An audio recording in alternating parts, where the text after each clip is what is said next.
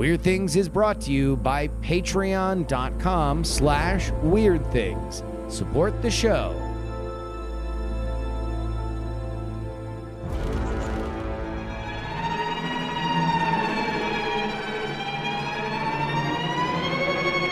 Hello and welcome to the Weird Things podcast. I'm Andrew Mayne, joined by Mr. Brian Brushwood. That's right, three hosts only, as it has always been and is in our charter.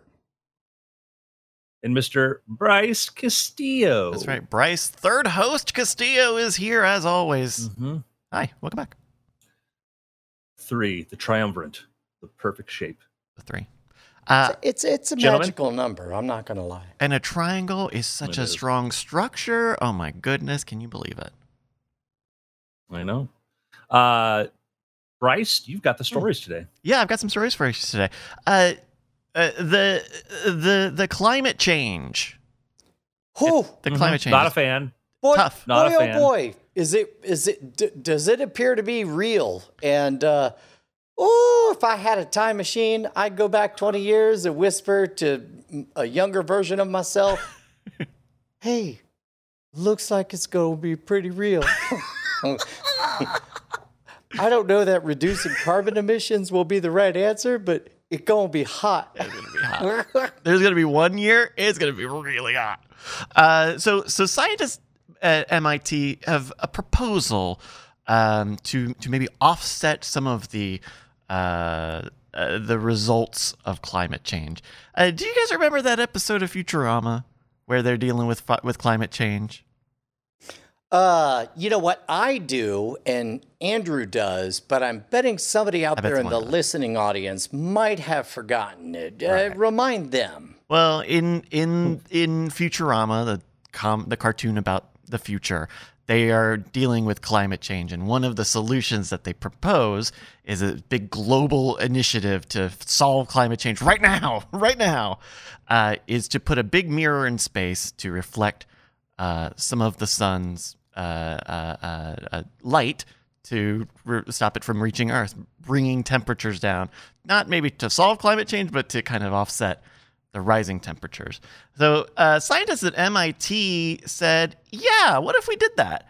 And have suggested space bubbles uh, that we're looking at a picture of here uh, to do just that. Uh, they, these would be they, they, they, they appear to be made of mylar, I guess. Uh, y- yeah, they're they're made out of a thin reflective membrane. They would have to be gigantic. They would have to be uh, the biggest thing we've ever put into space. Um, it would have to sit at about the La- the uh, uh, Lagrange point, uh, uh, uh, about where the, the the James Webb Telescope is, I believe. Uh, well, opposite of that. Uh, So, so, so if uh, uh, James Webb is at L2, this would be L1 between us and, and, and the sun. Uh, uh, yes, yes. Um, and it would it, this would be thousands of miles wide, um, and it would need to stay in space. It would need to stay in the same place, and uh, to have to deal with solar winds, radiation, uh, not to mention any number of objects. Uh, and it also doesn't solve climate change. It only kind of addresses some part of it. And I, I, I like big thinking. I like big thinking. I, I, my issue with these things, like we go back to the space elevator uh, era, is that is it you have some ideas that maybe might might be practical, but they're fantasy in the world of like the idea that we we we can't even do an embargo on Russian oil with our partners. That we're gonna get together and agree upon something like this just is not going to happen. And also, like the scary thing too is like, well, then what will be the consequences of this? We don't know. Like, we don't know. And also that, well, great, are parts of the world that are kind of really effing cold now going to get even more cold, which is we still lose more people to cold than to heat. And so that's a thing that kind of people, we look at one problem and forget other things. Like, you know, I'm not going to be pro climate change. You'll make that very clear. But climate change is a complex issue. It's a complex issue. And the world is greener than it was 20 years ago. This is not a, this is- science. It's the world is greener. Increased CO2 can be helpful. And then you can have catastrophic collapse, which that's the bad part, which that is a reality too. My, I look at this and I'm like, okay, well, let's just spend that money on nuclear energy and carbon sequestration. Like that to me would be like, I think we would be way better off doing that. And I, I, I think this is conceptual. I think everyone along the line understands that there are a lot of major roadblocks to this being practical. I sure, but I, I, I they are, and I'm sure they would. But I, I, my my concern is that it's not a serious idea by people who should be taking other things more seriously. In my opinion, is that if like I'm like ah climate change, therefore I'm like what what, what about nuclear and like carbon sequestration? Like what about these? Like that seems to me like a really good ah but space bubbles like is that a real? Because that's gonna it's a distract. People can free to submit suggest anything they want to me, but it's such a huge distraction because it's not a real solution. Well, what um, what it definitely is is an immediate, uh, an immediately measurable uh, temporary solution in the way that you're on the beach, it's hot, and you grab an umbrella and put pull it over you. You have not affected sea acidification. You have not uh, changed anything about over farming or overfishing. Mm-hmm. You have not uh, made the world a better place, but you yourself are enjoying this moment. so, so in that regard, I understand doing it, but but man, th- there's a lot of other problems that will still need to be cleaned up. Um, uh, I, uh, yeah, I, I, I, I, now I, I, mm. I don't know. My my default position is uh, the human problem solving engine seems to run very very fast, and uh, at some point we have to do a thing. And the perpetual question is do we let this problem solving engine just run just a little bit longer and maybe it's got a better solution, or do we do something now? And this feels like a something now solution that definitely would cool things off, but would not fix significant parts of the problem. I guess my issue is like it's not like it's oh we build another ISS which was the largest human endeavor ever at 100 billion dollars. This is something that's going to cost tens of trillions of dollars. It's just it's just it's the scale like like yeah. that and so in order to do this we're going to have to commit so much of the economic might of the planet greater than you know when we did Apollo that was 25% of the national budget. Mm-hmm. Imagine what this is going to be. And like ah this is I'm like yeah. man if you're if you're going to start handing out money like that which I don't advise I've got a bunch of other things I think are probably you know more fruitful. I mean, well, but I we all agree that this is not feasible. I, I, I think like these are MIT researchers. They're not gonna. I mean, m- maybe they should spend time coming up with a definitive evidence that we should switch to nuclear to, to solar. But also, I think that this is. Uh, th- what else are they gonna? This you got to start somewhere. Then I don't think that they love this idea either. But they they walked it through and we see what this could look like as a beginning towards next ideas. I don't think anybody is is asking for the money for this. Uh, but the raft itself, researchers hypothesize a craft roughly the size of Brazil. Yeah, it, I, it, it would have to be it would have to be very big. Yeah, absolutely. So let's talk about how much energy CO two will be emitted by putting that much matter into the into space. Well, I'm I still I'm, agree I'm, that there are problems. I I am now fully bought in on the paradigm of pretty soon getting to orbit will be very very cheap if not practically free. Yeah, uh, uh, uh, what the moment on this show that I learned that a starship a day was being produced by SpaceX, I realized whatever happens next, uh, it, it, it happens by starry eyed people with a few billion dollars, not trillions. Uh, and, uh, and that may involve something crazy like this. Uh, but you rightly, Andrew, pointed out that uh, the level of interglobal politicking that it will take to like uh, uh, if I were to guess, Russia is pretty pleased with it being a little less, you know, Russia frozen these days. Uh, and, and so now all of a sudden you're going to put up a, a sunshade and cool off the planet. Great for the planet, not so great for one particular country on the planet, right? So um, uh, I, oh, there was something I was leading to and I've lost it. Uh, I'll I'll go and then you see Okay, go. I, my my my there are a lot of we can ask engineers we can come up with a thousand solutions some are going to be better than others some are going to be really bad uh you know and sometimes i watch videos where people will take down stuff and i'll go no that's actually not fair because like i you know i watched somebody do a takedown on the team seas project where they want to use robots to clean up the seas and it was a really scientism sort of takedown it was really not it was just I was really frustrated by watching the takedown because I'm like, you can, there may be engineering questions, but they the person doing it wasn't competent enough to answer that, so he had to make this thing like, well, it's all these ocean waterways are different. There's no one size fits all. I'm like, yeah, but there are a lot of dirty waterways where this would work, and it's like, oh, we need to stop at the source. True, but this could be cleaning up bottles right now. And I'd say the difference with this is like your marginal cost on this on a robot that goes up and picks bottles out of a waterway is effectively one person could fund that. Where this is the entire global economy. Well, and and like I, I, I want to put this in context. Like I don't think anyone is saying this is what. All we right, should Mr. Team do. Space Bubble, go ahead. this isn't what we should do right now. They they they do. Uh, uh, I, I think a point of saying that this would be an emergency solution. That that that that this is something that is in our tool belt. Maybe this doesn't work today. Maybe things get way worse, and we need to spend all of Earth's um, collective might on re- building a reflective thing. Or maybe that never happens and we don't need to think about this ever again. But I don't think that MIT is saying this is our pitch that we should do this now. I think that this is a, an emergency idea. The, And the- the should- Senseable City, the Senseable City lab at MIT. Let's put it to put a finer point on it, so we're not. Uh, y- yes, that that yes, that that yes. Um, But- uh, but- so so that that I think is worthy of having the perspective here. Yes, this is r- wildly expensive. Yes, this is really not going to solve really anything other than one specific problem, and it will probably make some other things worse as a response.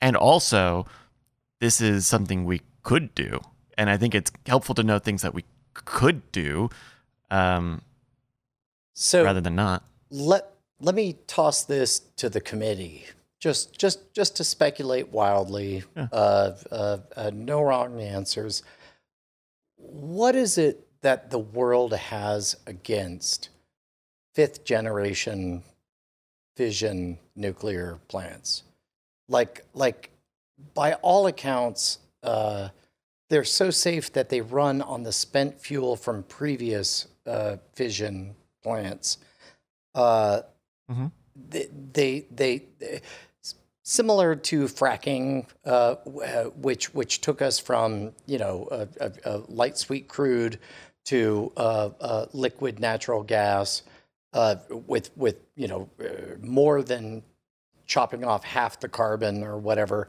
It was a step in the right direction. Is it is it an obsession with the perfect being the enemy of the good? Is there something just inherently scary with uh, uh, uh, fission nuclear reactors? Is I, I, uh, what, Uh, but I think public perception doesn't decide who makes power plants. I think people who have a lot of money and would rather their form of energy be the thing that makes money. I, I, I mean, I'm sure there are people who have concerns about nuclear and have, whether it's safety, historical, what have you, and also most of those people don't get to decide. I, I have a. I think there's so. My opinion is that there's multiple factors. I, I think that doesn't really get said much, but like in the 50s and 60s, you're going to be like, okay, Andrew's wearing his tinfoil hat, but I'm like, this is legit.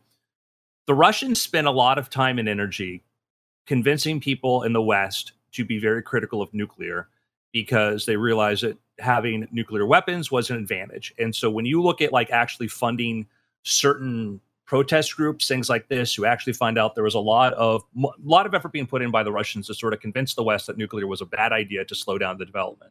Um, and even it's just it's documented, it's pretty historical about that. That's part of it. Also, is the idea that it is not the perfect solution, and people like in the comment, people like, ah, it produces you know these these dirty rods. I'm like, eh, dig a hole. What's what we do? Like literally, that's a solved that's a solved problem. You know, we can we've dug mine shafts that are extremely deep. We know how to deposit these things. You dig down deep enough in the earth, it's hot and radioactive anyway. So it's point to me, it's like ah, it's it's not really that big of a project. It's aesthetically, it's unpleasant to us. Aesthetically, you know, you get people who decide, ah, we we got to get rid of plastic straws, although plastic waste in the ocean just as a rule just doesn't come from here you know? You like we we we come up with these ah but we don't like i don't like the idea of waste. I don't like the idea of that. And i remember like people talk about like oh iphones and all these you know these damaged iphones. Like you could fit every iphone ever made inside of you know a college gymnasium you know? Like it's it's you could put it all there. Um might have some storage issues, whatever. So I think we aesthetically get very bothered by these things. And then you know, I've talked to people who are smart, like, oh, you know, overpopulation worries me. I'm like, you ever been to Wyoming? You can drive from one end of the state and never see a person. Never see a person. Yeah, and uh, uh, for the record, uh, uh people who are worried about overpopulation, uh, the demographers are worried about underpopulation. It's about our inability to our fertility rates but you, going down. You, but you'll see these rebuttals to that go like, oh, but by the end of the twenty, you know, end of the twenty first century, there's going to be you know ten billion people. That's a lot more. And I'm like, yes.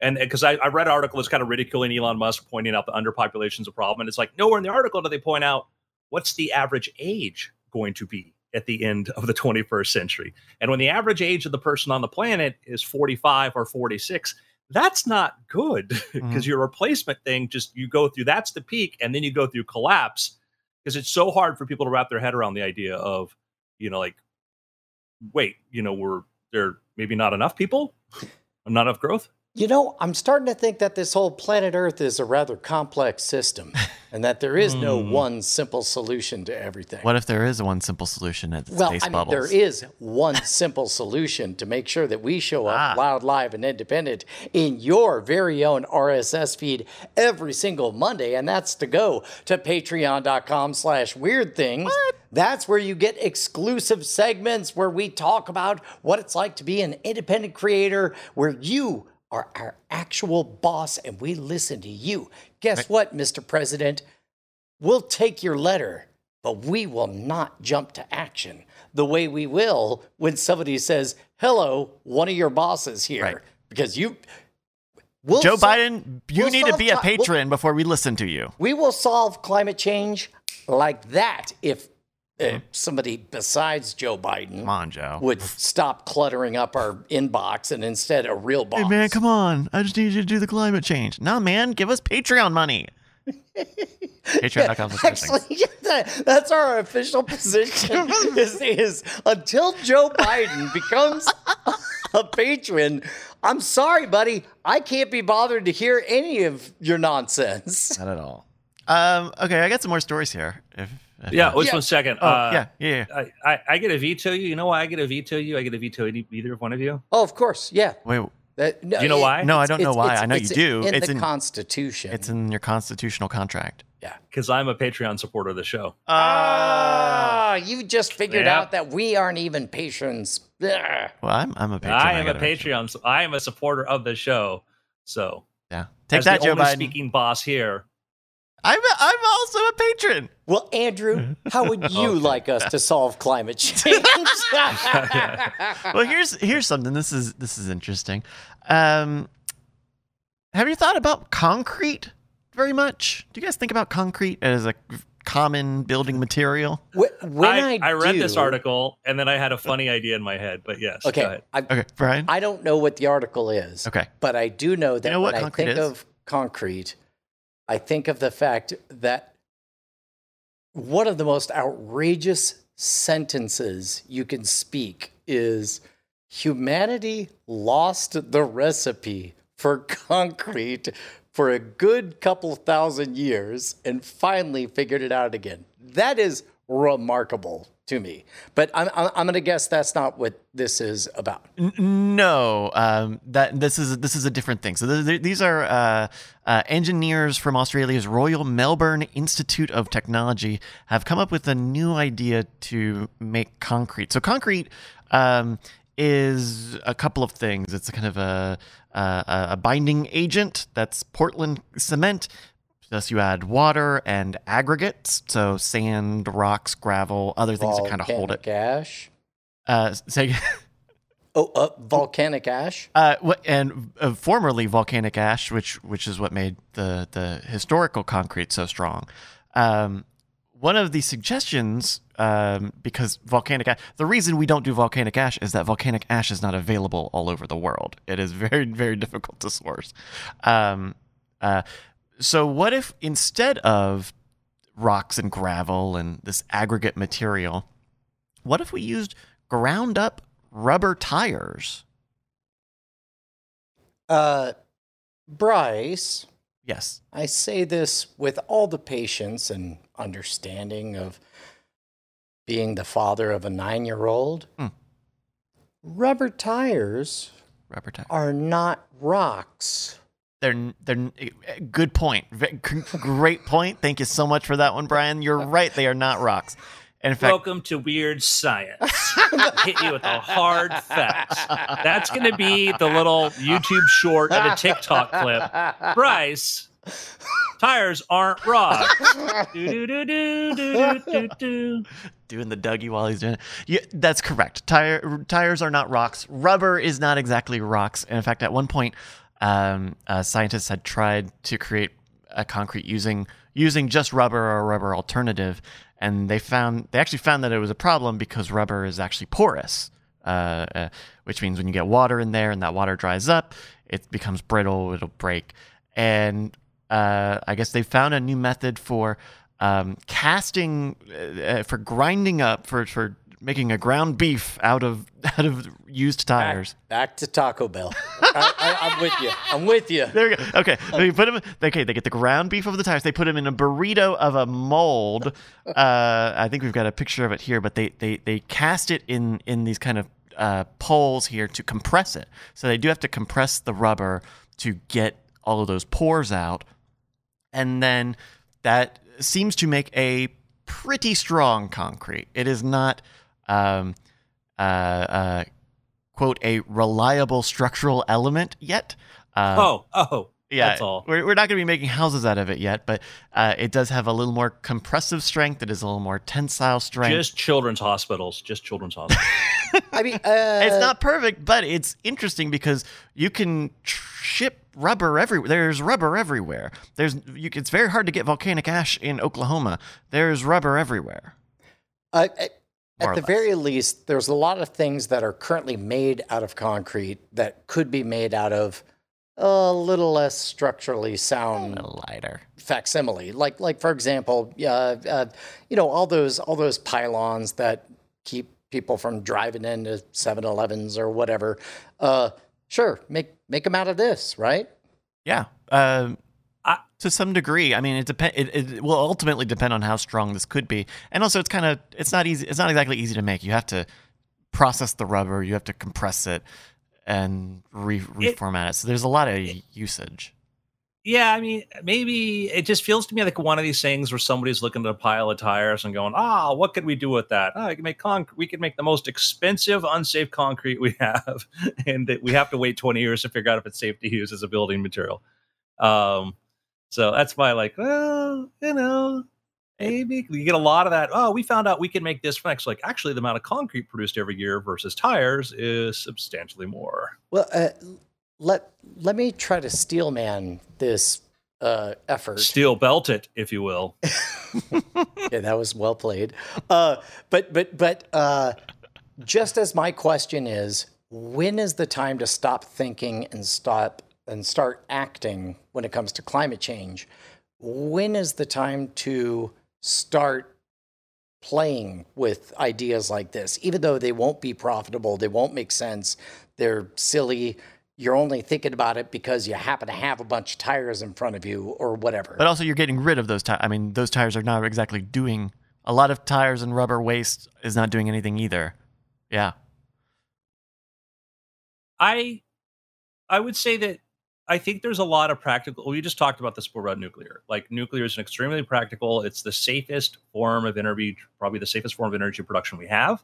Mhm. And we know a lot more in 2020 than we did in 1950 although it took we we were using bad reactor design for decades because of some historical mistakes but we know so much more now about how to build things that no it won't be perfect but will likelihood of failure and and to me it's like they're really good solutions right now you know it comes to tires and stuff it's like i mean concrete i, I think that we're gonna we're gonna realize there's not like part of the concrete shortage has been because china has been buying up so much concrete and also, when you talk about like uh, damages to the environment, what happens on concrete, that is huge. But we may not see that epic level of growth happen forever, and there may be a glut of concrete five years from now. Hmm. Yeah, the the part that short circuits my brain is when I think about like just how much free space we have. Uh, if if uh, I, I may be getting the statistic wrong, but I'm told that if you go into the middle of one of the Dakotas and just carve out something the size of New York of Manhattan, like that's where all of our waste can go and put a cap on it and just wait to solve that later for a hundred years. And it's like, so if that's true, then why bother thinking this way? And and I I don't have a good answer. Yeah, we we've land, well, it, yeah landfills. I, I would say for a second, like landfills are incredibly complex now. That the, how far they've evolved to the point that you build parks, you build all sorts of stuff on top of. In the Western world, the what, other parts of the world, that's still a problem. And and a part of that we need to do is distribute things that work really well here to other places.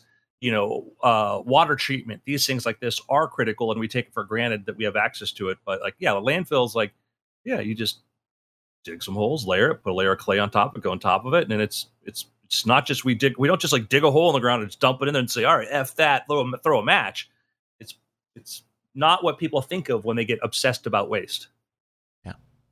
Um. Uh, if I could change topics here just a little bit, another story. Um. I I don't. I, I this is up finally against, we're going to talk about climate change. This is up against the edge of, of my understanding of of of computer systems here, so so, so stick with me a little bit. Okay. Um, researchers, uh, uh, did they say from? Is this also from MIT? Oh my goodness, MIT is wiling out. Uh, uh, who have suggested um, a new type of uh, a resistor, a new programmable resistor.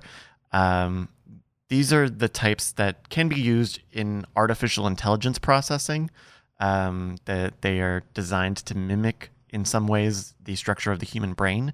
Um, my the, my high level overview of this is that they have created them with new materials that allow the protons that move across the resistor to, I guess, simulate synapses. Uh, can move about 1 million times faster along these new materials than, I guess, existing materials or existing traditional systems which would mean uh, or could mean um, a, breakthrough in how fast artificial intelligence could uh, model the brain with these resistors. It could have an AI that can think and pun, I don't know, come up with with many different trains of thought um, at many orders of magnitude faster. Um, assuming that this works, this supposedly this would be this would fit in easily enough with current manufacturing systems that make silicone and circuit boards. Um, uh, so ideally, there's a lot of uh, of options to train artificial intelligence even faster with these new parts. So I'll give you. Can I just give a little background for a second? Yeah, please. So one of the big leaps in artificial intelligence happened when we started throwing a lot of compute at the concept of deep learning and deep learning just taking large amounts of information and letting the computer sort of find these patterns and going over it. And this was made faster by literally the development of the gpu the graphic processing unit because a gpu basically takes an array of a bunch of numbers and another array of numbers and does math between them. And it's designed to be able to handle these kind of arrays of of information mathematical equations that need to be solved so it can handle them really fast bigger than just say a cpu so the GPU is a big lift. Almost everything that you see now with like AI stuff uses GPUs. There's also the TPU, or there's versions of that, which is a tensor processing unit, which is actually a chip designed more specifically for the tensor type uh, math that needs to be done for AI. And So that, but thing is like, we did say TPU is sort of like kind of like we'll it down a little bit further, but still using very much the same manufacturing techniques, everything else like that. And certainly we're seeing this pattern of like, yes, we need to make specialized hardware if we want to improve it, we want to make it more efficient, whatever. So I find this very cool because I think that that's we we've gotten so much off of just taking literally a GPU which was never intended for it and said, well, let's use this for solving, you know, deep learning. And it worked really good. And when you start moving towards specialized hardware, who knows? Yeah. I mean, if you think about what a graphics card did just broadly for computing, for gaming, think about an an AI card. As much like you would have a sound card or just you know or gra- or a graphics dis- a driver. Uh, you know, I, it is not crazy to because I know in in gaming right now, what you're seeing the advancement in GPUs is towards ray tracing and ray tracing chips, chips that are designed to do the math specifically for ray tracing. That will be the that is my stake in the ground for the future. Absolutely, an AI or an ML chip in the same way would be would be amazing. Uh, I want to say it was 15 or 17 years ago. The PhysX chip, um, uh, the, It's right, its own chip. right? Yeah. Like like the the idea of having a physics engine chip whose only job was to, and at some point in your video game simulation, whatever, there's going to be a lot of Jeep drops that are going to be bouncing all over the place, and you need a dedicated card to handle that. They're mostly going to look like this, so we're going to build this so that it does that math uh, very quickly, specifically. Yeah, uh, uh, whatever happened to that? Well, I think that processing got built in. I, it became um, my guess would be that it is obsolete, right? Like, yeah, like anything a GPU is today can do vector line rendering, can do sound card. That's why you don't really see sound cards because all that stuff has gotten miniaturized and fits in the motherboard On the from- chip. But yeah. even on the chip, like if you look at if you look at like an iPhone chip wafer, you'll see there's like six chips there, you know, which is sort of the amazing part. And so yeah, a lot of that just got put right on there. Uh, plus, also, there's the um, uh, fortuitous fact that our ears, boy, what a narrow range of things we can even hear. it's like uh, now th- we live in an age where computing processor power is so large that it's like, oh, wait, you want sound too? Um, uh, yeah, okay, Yeah, done. It's done. yeah, yeah. Um, Well, like it, like I have my AirPods in right now, and you think about how sophisticated the sound processing is in these, and you know, to sort of show somebody, you know, twenty years ago and be like, yeah, that that like I can do background noise reduction in something that you could swallow, which I don't recommend. Yeah, I wouldn't. I don't, I don't want to hear what's going on down there. Um, a few more uh, stories here. This one was from uh, Jedi KV in uh, in our Discord. Uh, so, um, uh, Brian and Andrew, you might know a little bit about this, but uh, a Black Hat uh, happened uh, last week, I believe. The uh, Uh, oh, oh, that's the pre-conference right before DEF CON. Yes, in, Yeah. in Las Vegas. Uh, uh, this is from from the Register, but uh, uh, one of the things that they showed off uh, there was a researcher from KU uh, Leuven University in Belgium. Uh, he went on stage and uh, hacked a Starlink user terminal. Uh, the the uh, was able to get root access and and uh, kind of uh, I, well, I, I wouldn't. I wouldn't necessarily say good. Good hacking, definitely going through proper channels, and uh, it certainly seems like Starlink understands that this was something that that, that he was doing. But Is is this roughly the equivalent of, uh, of, of somebody who climbed up a pole and got free cable, basically, or um, Not even free cable, more like was able to open up the cable box and send, you know, find look at the IP switching and basically talk to the server directly, but not be able to do any kind of, as far as we know, exploit on the system itself. right, yes. Uh, uh, to to to be specific, um, uh, here here this is from some of the the registers reporting. First, he compromised the black box system using voltage fault injection during the execution of the system on chip ROM bootloader, which allowed him to bypass the firmware signature verification and run his own custom code on the terminal that was in a lab setting. Um, and is, has since built a mod chip uh, that can get root access to the user terminal, which I'm assuming is a device that goes in the house um, w- that is using Starlink. So this, uh, yeah, this is like right. This is hacking your router. They figured out how to hack your router, and your router is made by Tesla or s- SpaceLink, Starlink, what have you. Right. Um, and so this is the beginning. This is opening the door to, well, what what can you do? And and and uh, uh, along the way, Starlink uh, knew that that uh, this researcher was doing this, offered some amount of help uh, because if they discover security vulnerabilities, then uh, it would be better to be on their side than not. Um, but it's interesting thinking about Starlink as a hardware and telecom manufacturer to the point that it is a big deal that they get hacked, that they get hacked, custom firmware. Well, especially in the context that uh, part of you know uh, the excitement that is fueling uh, Starlink is based on the idea that here's an ISP that uh, has no interest in what country you're in, where you are on the planet. It's truly direct access to the internet and so on. Uh, but if at a local level, uh, security protocols could be subverted, that would be not great news. Yeah. Yes. Um, one one of the uh, other things that they bring up, uh, this was a quote. You could also try to repurpose user terminals, so maybe you could use two user terminals to implement point to point communications or something like that. So so much like that, you could. Uh, depending on, and it's all about context and the environment here, but you could possibly in a future use your Starlink satellite ISP to connect to another dish or another user without going through all of the tunnels that you would pay to use. Uh, that one, that one hits me in a weird spot spot because like I was very sympathetic for. Uh, remember CueCat, the uh, little mouse-like device, Oh where it's, they they gave away just millions and millions of dollars of these uh, for free in the newspaper, and then they got very upset when people were like, "Oh, a commercial gizmo for a service I don't want. Let me see what I could do with this," and then they repurposed it in all kinds of crazy ways.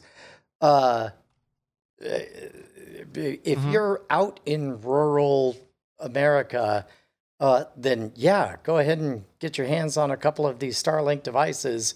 Figure out a way where technically you're, you know, I don't know, 100 miles north, but it appears as though you're 100 miles south. I, I, I, I don't know how I feel about it. I, mean, yeah, you're probably violating some terms of service, but that's about it, Well, you're right? stealing service. You're stealing service, though. It's like the CueCat was. They literally sent you something into your to you. You had never asked for. There's this. There's a piece of hardware. Oh, and you Mhm. can't do this. This. This was like. I'm sorry. I never even bought this. you know, I never paid for this. Yeah. And I think there was a lawsuit over that that they tried. If I remember, like they tried, and they're like, government was like, basically, like, yeah, no, you just sent these to people. You can't. You know, try to. I could be hallucinating the whole thing, but here the the challenge is that if you're uh, if you're saying uh, if you were able to and you can't but if you were able to use this to get extra service or different tier of service that's it's theft you know you're you're literally depriving people of you know I, a miserable thing of a resource that takes energy etc Yeah, uh, and and this is this is all hypothetical. Right now, this is root access and custom code, but who knows? I mean, I I uh, this this is bringing hacking into space. I don't know what goes on up there. so, um, one here last. to hear folks bryce does not know what's going on in space I don't know. I don't have my finger on the space pulse. Al- Although I will uh, offer my biggest fear is not of somebody uh, uh, stealing service, it is of a mole that has access to talk to other nodes that could eventually, hypothetically, DDoS like the world's internet solution at some point. That that does terrify me. Yeah, and and the fact that Starlink is involved in this research, like doc, uh, Dr. Chiron in our chat mentioned, Starlink has implemented some of the lessons from this researcher's hacking. So this is, uh, you know, we we are kind of, you know, ah, what if they take over the satellites? But also like this would be the thing that would happen to make that not happen. is researchers figuring out what the limits of these things are. yeah it, that serves a purpose this kind of penetration testing people trying to figure out what's going on like done responsibly serves a valuable and, and you know spacex and tesla have recognized this You know, they've been pretty open to people that because some people like ah we will hide from them and they won't find out our flaws. It's like that's just not the world. Yeah. Uh, uh, one last, and this is kind of an, a more open conversation, uh, I, I, I, would say, just for the end of the show here. Um, uh, there's an article actually on the conversation website called uh, Today's Google Outage Was Brief but Disconcerting. This is from about a week ago. Uh, Google was down for a while. I, I, don't even know when, how long this was, maybe a, an hour, a few hours. Um, we don't really know why. Google doesn't really ever say why. Google goes down sometimes, and they don't say why. They don't really have to. But how do we how do we feel about that? Because when especially when something like Google or Amazon or Cloudflare go down, we we realize how many strings all of these things are connected to, and how many uh, uh, how many tent poles are, are are involved. You know, if you have Google can be a very strong part of your life. Search, YouTube, TV, internet access, phone access, the buying things, listening to things. You know, mobile device. If Google goes down, people have a lot of of of of time and spent. But the same for Amazon. Amazon Web Services power uh, even more things. Um, so how do we feel about any of this? I I would love to hear Andrew go first on this. I'm not a fan of when things break. Bold controversial. Take. Bold take. I, I, will go out on a limb for this. I, I, I would say that not pay patron Joe Biden. yeah, I you're talking to a person who uses I believe I use Bing on my phone for search.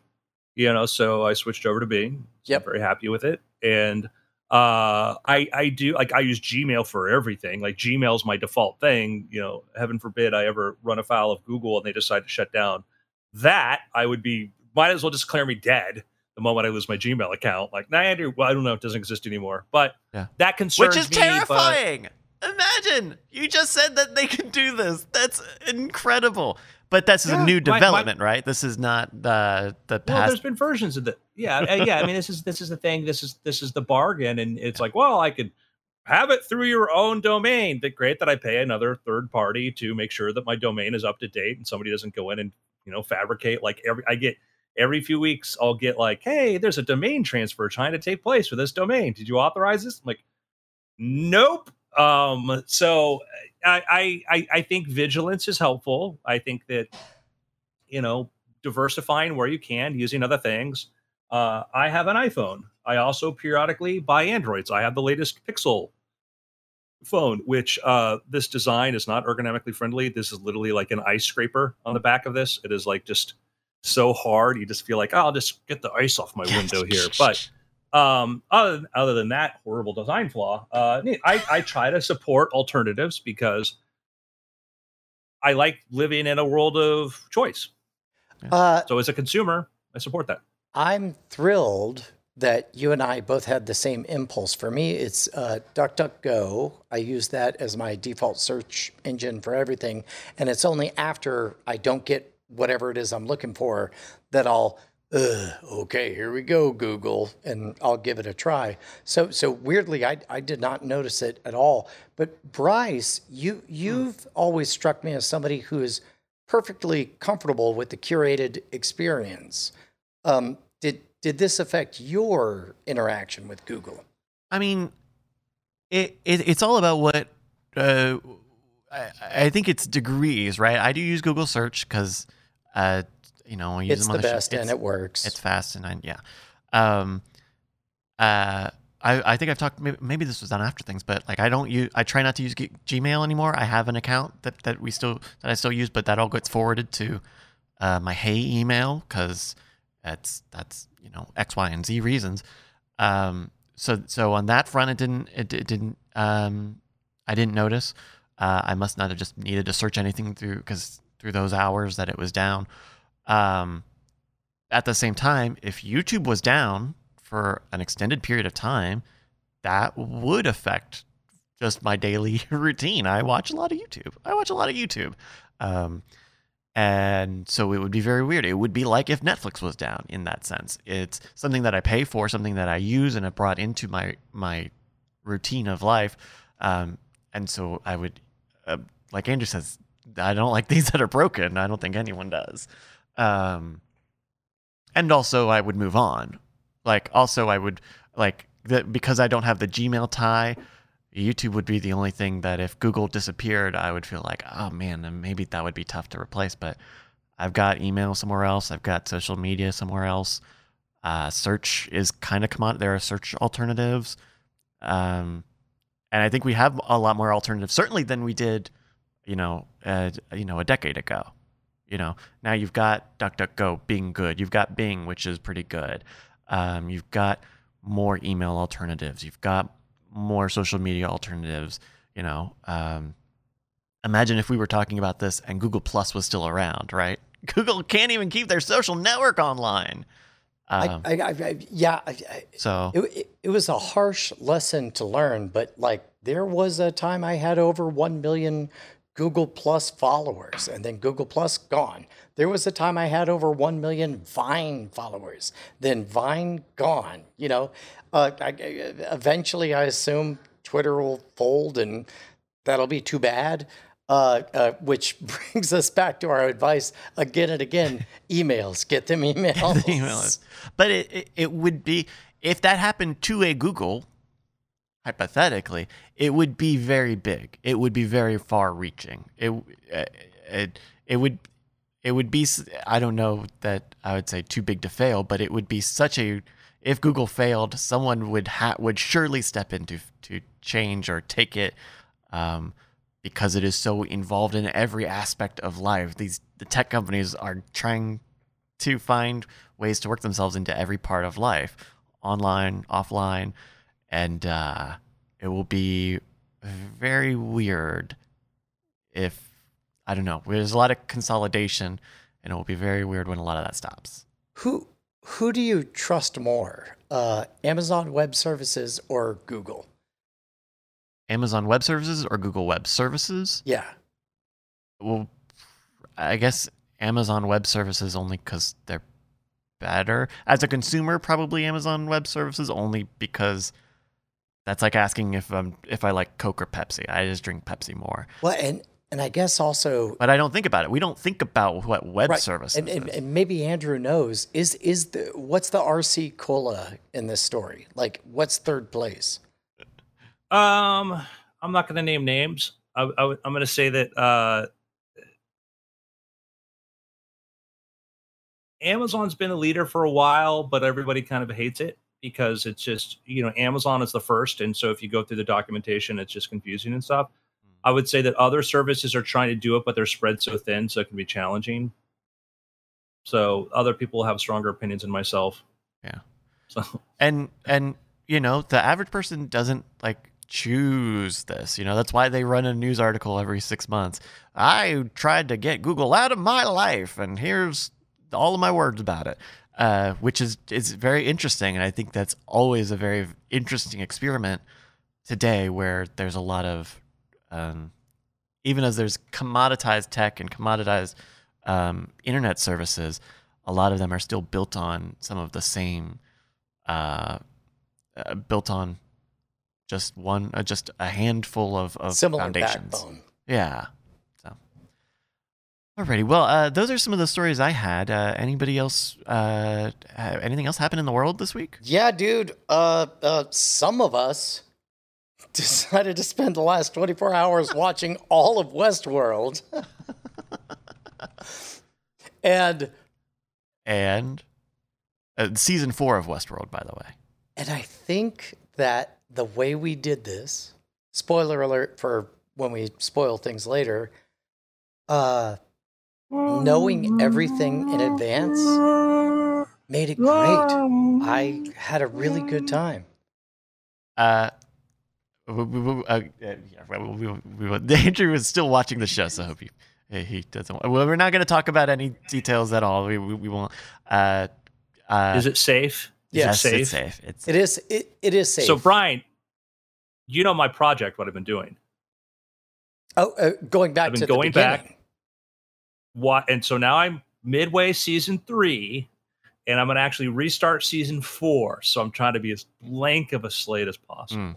Uh, you, you know, uh, in preparation for the Westworld finale, I did a little bit of what you just said, Andrew. I watched I watched like the first half of season 1 and then I jumped to the finale and then I watched the first and last episodes of season 2. And great. That's this show is great, especially if you know what's going on. It feels totally different. It feels like, "Oh, I know how you're important you're supposed to be. Oh, you're way more important than I thought you were supposed to be." Uh, it's cool. Westworld's cool, man. I I think it's a lot cooler and easier to to get into if you know enough of the story in advance and you're told this is an anthology series. Each season is its own self-contained story. They're going to go places. Um, and More or less, yeah. Knowing that and you know riding season four was a blast. And also the thing that I pulled out of season one was they did a lot of the heavy stuff that they try to set across or that they set up. They don't do. Uh, they don't beat you over the head with the answer of it. And you could, if you're not paying attention, or if you're not, if you're only like half, uh, you know, bought in on it, you might miss the answer, right? Like I see you in our chat is joking. The maze is a sled. There's an answer to what is in the middle of the maze, and we find it is definitively told to you multiple times. Um, and uh, uh, it's easy to forget that fact because they they also don't lean on stuff too long. So uh, Westworld's good. I like Westworld. Uh, Andrew, do you have a pick? The only thing I've been able to watch has been work work my way through Westworld, and I and I will I will reemphasize, I I've come away with a much deeper appreciations for season one and two as a cohesive narrative. I really enjoyed them. I'm appreciating season three a little bit more as I watch it. Uh, I I my crit with it is like there are some really cool concepts and a really cool vision of the future with a really is this really how it would play out? I mean, I don't know, but I don't know if I buy into it. And this sort of the backstory of, oh yeah, there's something called insight, and it controls your fate, and this is just a thing. It's always been there, and it just feels so. It feels like a different series with a different history, Hmm. and I think it could have been done better. And I think that some of the episodes, I go like, this probably sounded really cool in script form, but the way this was directed, this is not very cool. This is just a lot of like you know there's a episode where somebody's experiencing something and they just all they really do is just change the color grading and the music. And i'm like this doesn't sell this for me. I'm not like into it. And then it's also because i was thinking about like oh here's a car chase. The problem is this version of los angeles there's nobody there and it's a few robotic cars. And i'm like why not have car trains of robotic container vehicles that you're navigating. Why not make this a more complex, dynamic environment so the storytelling is more interesting? And then, you know, Yeah. I have thoughts. Maybe next season. Maybe they'll do that next season. Maybe they'll uh, get that budget that they need to make a Yeah, exactly. dollar value. I liked it because that's like season three. They're like, "Yeah, what? I'm Aaron Paul. Sure, all right, have Aaron Paul in it. Cool, you know." And Aaron Paul's in there. Yeah. I think it's great, but it's like, yeah, budget wise, like clearly, uh, Hmm. they have money. Uh, I got to pick. Um, uh, Oh. tonight's tonight's the night. Oh, hold your breath. Tonight we get to watch a new episode of Better Call Saul, and it might be the last time we ever get to do that. Oh. Um, Better Call Saul's a very good show, very heavy show. They have set up. I we are I we are recording this hours before it premieres. Um, I hope that it I hope that it lands well because they jumped off of a very big ramp at the penultimate episode. Uh, and They made some moves. Some moves were made. yeah, it is a, an, a very interesting show. It is a spin-off that I think very easily will go down as better than its original. Uh, Breaking Bad's good, but they figured it out during Breaking Bad, and they knew what it was in Better Call Saul. Well, they knew they knew how to do it in Better Call Saul. So I I think it's great. Uh, AMC's Better Call Saul, uh, ripped to a real one. So that's my pick. Yeah. Cool. Cool. Any other stuff, guys? No, I'm sorry. I've I got a phone call. It's Oh. from the president, but he's not a mean, patron. I'm Yeah, I just don't gonna think, I don't see him on a Patreon yet. Yeah, sorry. So sorry, Joe. Next time. It's been. How's it been, Andrew? Oh, it's, you, it's your show. Today. Oh, it's my. Okay. Well, I would say it's been weird.